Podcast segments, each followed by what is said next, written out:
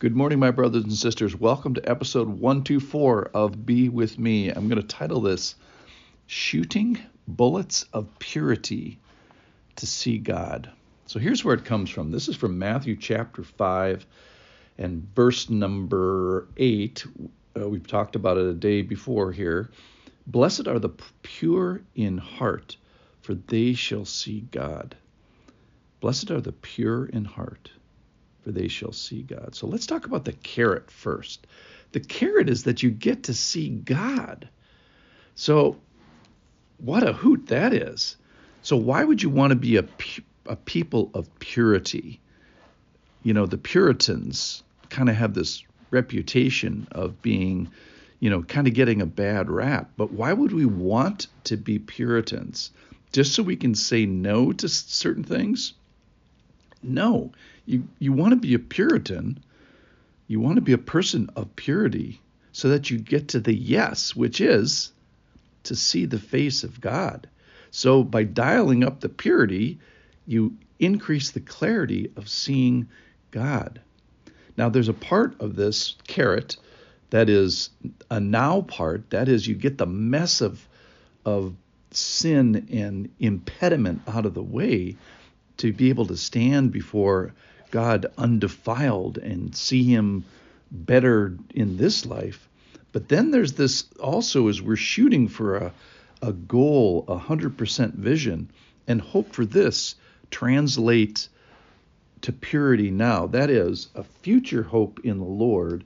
You know, I want to go to heaven. I want to see the Lord. I want to be unhindered. Then translate. So what's the what's the practical thing? The practical thing is purity now.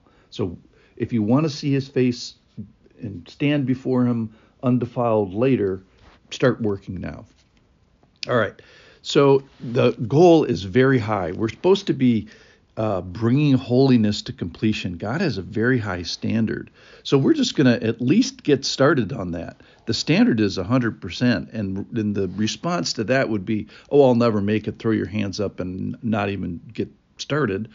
Or the second uh, thing can be is, what can I do now? And that's what we're going to talk about today, is a couple of practical things to battle the purity battle. It's an area that affects every area of life, this pursuit of, of purity. So part of this is an assessment, what you do on your computer or on your phone, or what you do with your tongue, or what you do with your leisure time, or what you do with your ministry, or what you do with your thought life. And so the best way, we've been talking about the Beatitudes, so in general, the forty thousand foot view is, what's the best way to be a friend of Jesus? And he tells us here the best way to be a friend of Jesus is to be a friend with these things. And specifically today, be a friend of purity. We talked yesterday about, well, well, I don't know what I should be working on. And if you just ask yourself honestly, there's a few things. And if that doesn't work, ask the Lord. He'll tell you. And then if that doesn't work, just ask one person who's close to you in your life is what what area is out of control in my life and I should be working on. Trust me, they'll have an answer for you. Um, so the battleground may be, uh, and this is a battleground. That's the thing is we're, I'm going to give you bullets here in a second. The battleground might be sexual temptation. It might be uh, anger. It might be something else you do with your tongue uh, or gossip. It might be stinking thinking, what you do with your mind.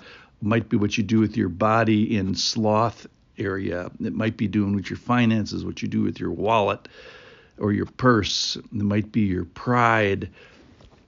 So there's lots of areas that these next things can apply to. So what I want to get to is practical advice. Here's the practical advice. Uh, let's go to First Corinthians thirteen ten. That's an important verse, and there's some principles in there. Write this down if you want to shoot a bullet at, at uh, impurity. Here it is. No temptation has overtaken you that is not common to man. God is faithful, and he will not let you be tempted beyond your ability.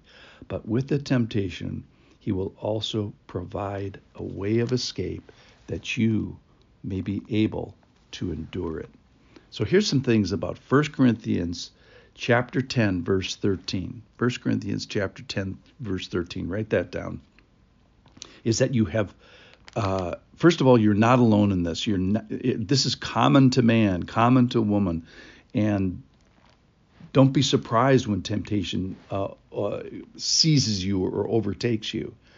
And the other thing that's neat about this passage is God is with you, and it tells you what God is like. God is faithful. It's one of the most basic principles about God is that he is with us in a Hesed sort of a way. And you're not going to be tempted beyond your ability.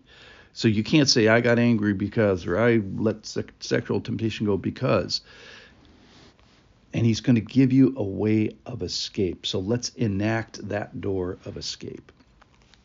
So that's a passage I would encourage you to memorize. Why? Well, because that's what verse, Psalm one nineteen, verse nine, another verse that I would turn you to.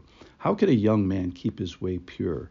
By guarding it according to your word, or keeping it to according to your word. Then verse eleven, I have stored up your word in my heart that I may not sin against you.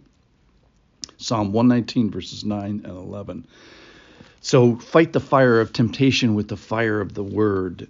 And it, it applies, it says, how can a young man keep his way pure? It's interesting.